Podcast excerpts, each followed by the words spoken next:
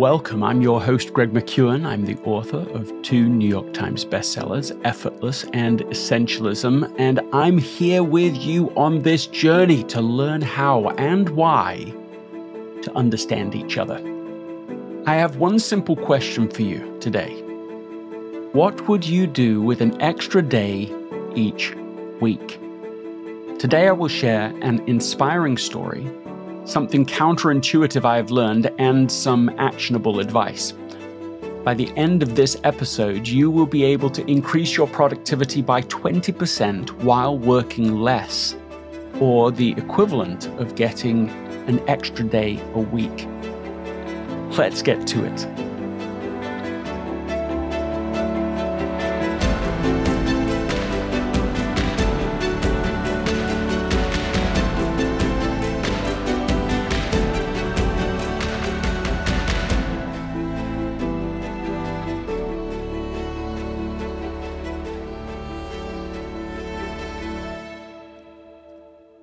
Remember to teach the ideas in this podcast to someone else within 24 to 48 hours of listening.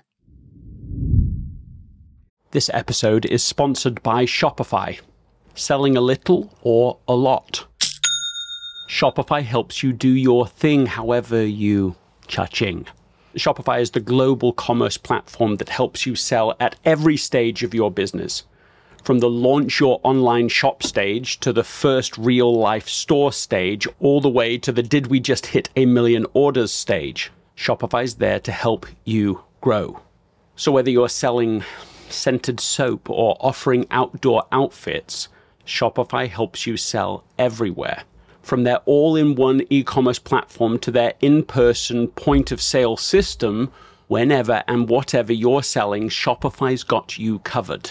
Shopify helps turn browsers into buyers with the internet's best converting checkout, 15% better on average compared to other leading commerce platforms. So sell more with less effort thanks to Shopify Magic, which is your AI powered all star. In my experience with every business that I have built, including this podcast, there are breakthrough moments, and those moments are often the result of finding the right partner. And I think that's a way to think about Shopify. Because no matter how big you want to grow, Shopify gives you everything you need to take control and take your business to the next level. Sign up for a $1 per month trial period at shopify.com slash Greg, all lowercase. Go to shopify.com slash Greg now to grow your business, no matter what stage you're in. Shopify.com slash Greg. It was April 2020, and the disruption caused by the pandemic was still fresh.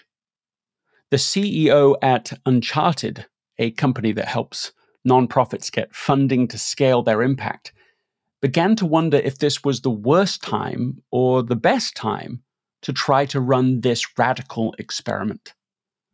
The CEO, Banks Benitez, has always been what he calls a brute force entrepreneur. He said, I'm a hustler. I will get it done. In the past, there were no trade offs for me. This all started to change when he became fascinated by the idea of accomplishing more by doing less. And this crescendoed into a 90 day experiment to see if the company as a whole could achieve a four day work week. The goal wasn't to push 40 hours of work into four days. It was to have 100% pay with 100% contribution, but with 80% of the time. That is 40 hours worth of results with 32 hours of input. He hired a third party evaluator who took baseline data at the beginning, middle, and end of the experiment. They studied hours worked, mental health, and overall contribution. Leaders and employees were excited about the experiment uh, because, you know, who doesn't want to accomplish more by doing less? Yet they almost immediately faced a challenge. Banks' brute force entrepreneurship had permeated throughout their culture. Day by day, this approach had limited the kind of conversations people felt they were allowed to have. The hustle, get it done, no trade offs approach had had an unintended effect. It hadn't led to a can do culture, it had led to a can't say no culture. Many people felt they only had two choices the polite yes or the rude no. And because they didn't want to look uncooperative, they really only had one option nodding yes, no matter what they really thought. That was the breakthrough for Benitez. The conversation they started in a book club that they launched gave permission for people to have new conversations, breakthrough conversations outside the book club. The conversations in the book club were one thing, but it was really the conversations outside of it that changed everything.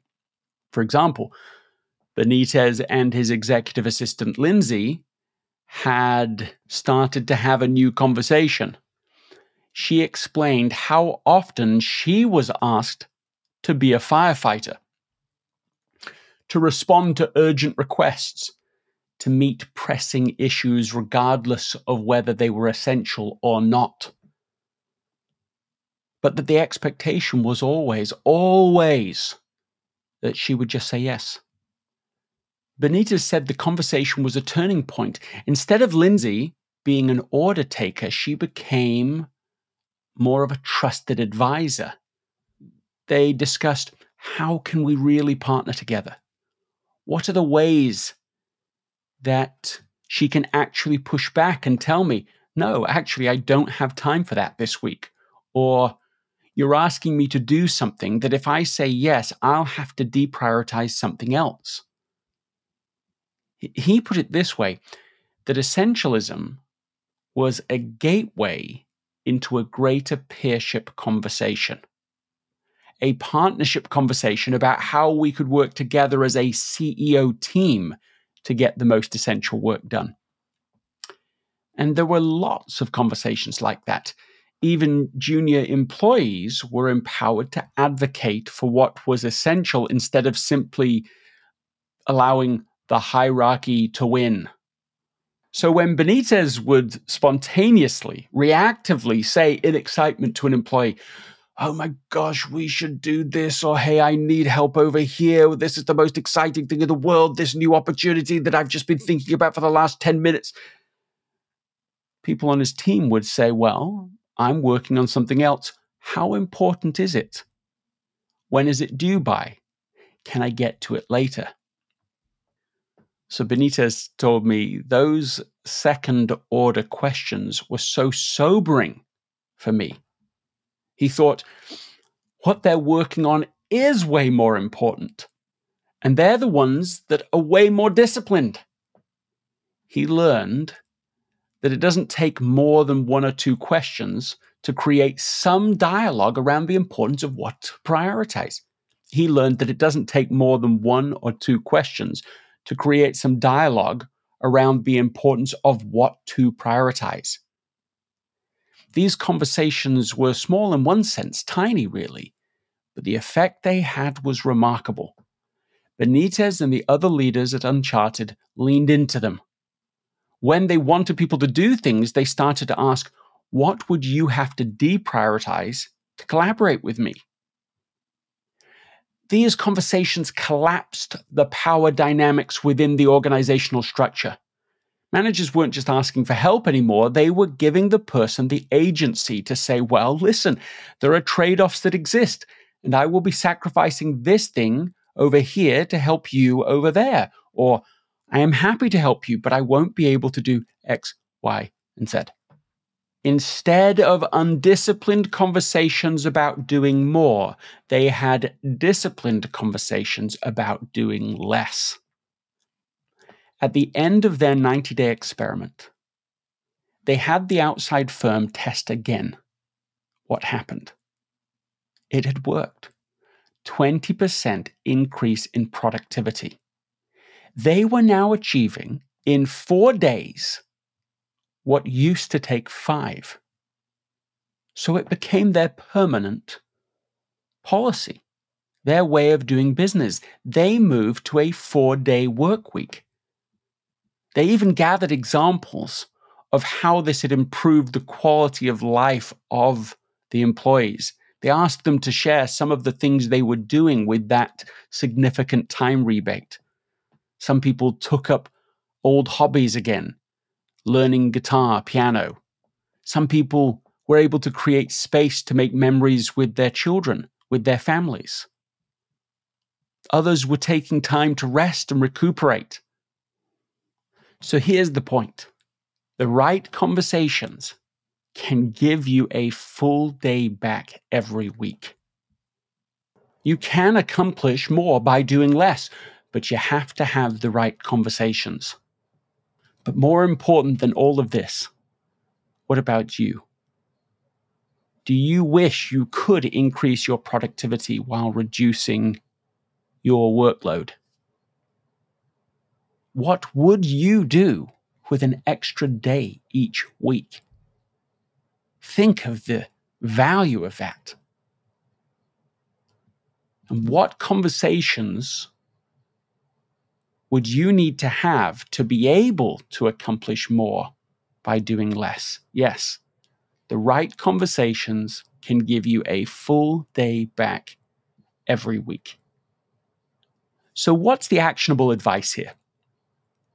Sometimes when people get into essentialism, they'll say to me something like, Well, I couldn't just say no to my boss or my boss's boss just like that. And I think, Yeah, I wouldn't start there either. You know, if you do that, that's just a quick way to getting fired. That would be if I'd written a book called Noism. And I didn't write that book. This is essentialism. But don't avoid the conversations either. That's a way to becoming an order taker. What you want is to go from being an order taker to becoming a trusted advisor. And that means initiating a conversation. So, next time an urgent or an exciting idea comes up for you, don't just react to it. Pause and have a conversation. Three conversations you might consider. And when I say conversation, I don't just mean with other people. First, I mean having a conversation with yourself. I mean, you have almost certainly so many meetings. But have you also scheduled a meeting with yourself every day to talk about what's essential and what's not? I was with a group of senior leaders recently and asked them if any of them had written a list of what they needed to accomplish today and put it in priority order. Not one had. So, in the meeting with yourself, start with that. Then, when ideas come through the day, you can ask yourself, well, how important is this? How does this stack up against my highest priority right now? And here's a great conversation to have with yourself. Ask, if I don't get this done, how disappointed will I be compared to how disappointed I will be to not get the other items done on my list? Your level of disappointment is another way to discern between the vital few and the trivial many. If you're having a conversation with someone when they're asking you to do something, pause and ask a second order question How important is this? When is it due by? Can I get to it later?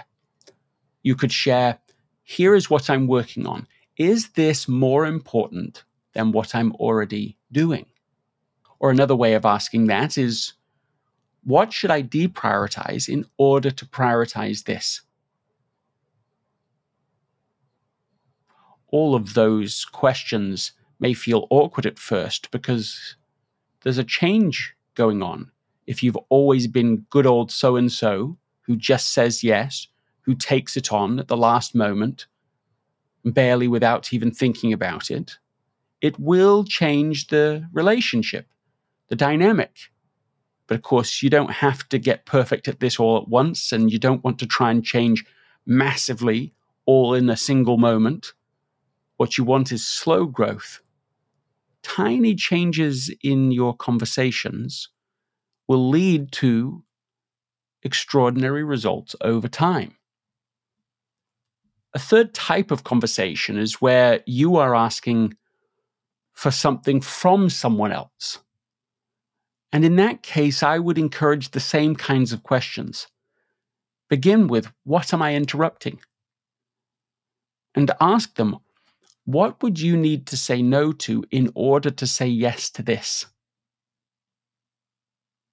In order to help me achieve this, what are you needing to say no to?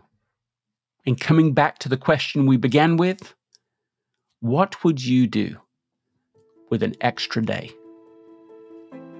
If you found value in today's conversation, please subscribe to this podcast right now before you forget to do it so that you can receive the next episode. They come out on Tuesdays and Thursdays every week. If you want to reinforce your learning, please sign up for the One Minute Wednesday newsletter. You can do that at gregmckeown.com forward slash 1MW. And if you found value in today's episode, please write a review on Apple Podcasts.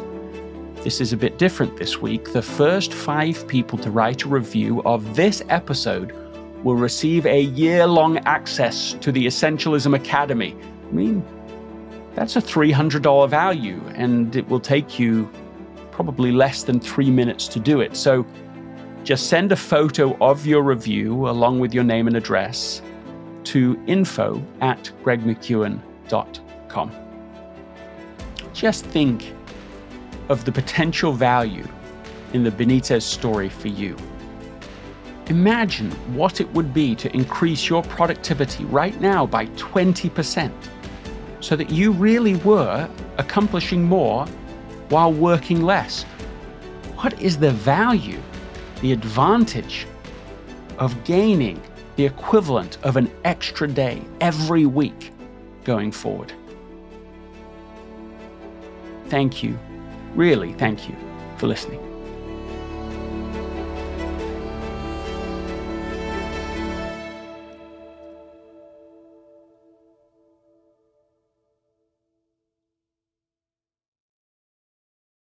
This episode is brought to you by the Yap Media Podcast Network.